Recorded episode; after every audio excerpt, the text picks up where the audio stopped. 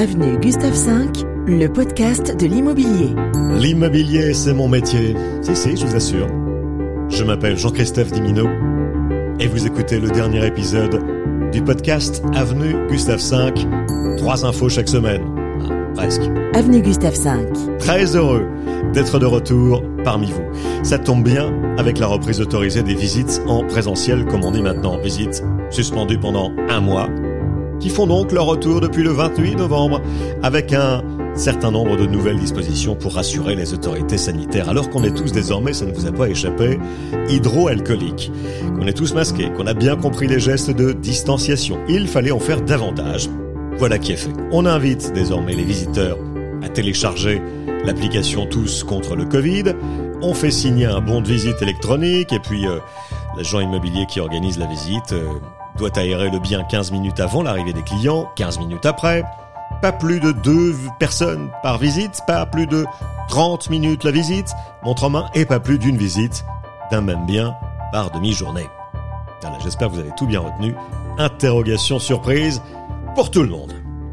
Tant qu'ils ont la vue mère, certains sont prêts à tout dans l'immobilier. Vous savez, c'est un cas d'espèce dans l'hôtellerie de luxe cette fois. Et ça se passe sur la Côte d'Azur, à deux pas de Monaco. Une future adresse de luxe, paraît-il, qui devrait sortir de terre en deux mille vingt-cinq. Où ça ? Au bord d'une voie ferrée. La voie ferrée. Ouais, je sais, ça fait pas rêver. Mais dans ce coin-là, bah, y a plus trop le choix. Le projet concerne donc la commune de Cap d'Ail, à l'ouest de Nice, à la frontière, tout juste avec la Principauté. Un futur hôtel de cent trente chambres, avec restaurant, avec de quoi recevoir aussi des touristes euh, comme ça qui feront euh, du tourisme d'affaires, avec une piscine, en contrebas de la voie ferrée, donc bâtie sur six niveaux à flanc de colline, avec vue imprenable sur la Méditerranée. Un hôtel présenté comme éco-conçu, dessiné par deux architectes italiens. Hein, les Italiens sont toujours très tendance. Et euh, cet hôtel, nous dit-on, épousera les formes de la falaise. On a hâte de voir ça. Projet dévoilé, ironie du sort, cette année, alors que toute l'industrie est, est à terre. Hein. Et pour quelques temps encore, je vous laisse découvrir ce projet et les visuels sur avenue gustave cinq point com. It's winter fall, red skies are gleaming. Et musique pour finir, oh musique maestro même.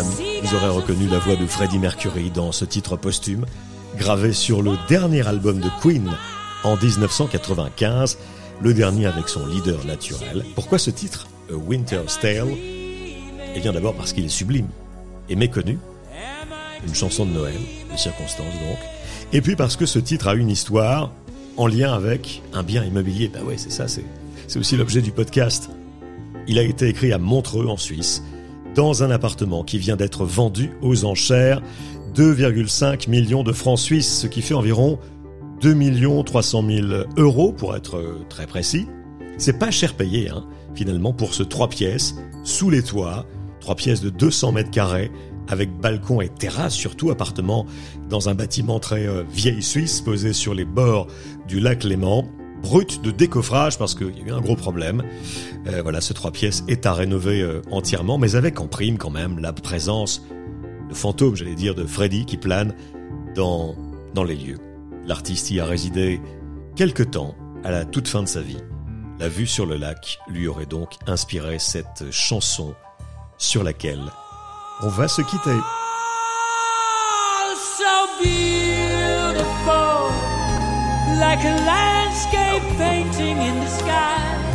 Voilà tous les liens, toutes les infos à retrouver sur mon blog avenue gustave cinq point com.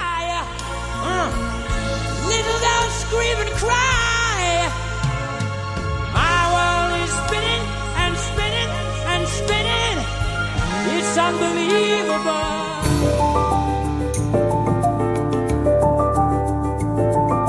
Avenue Gustave cinq, le podcast de l'immobilier.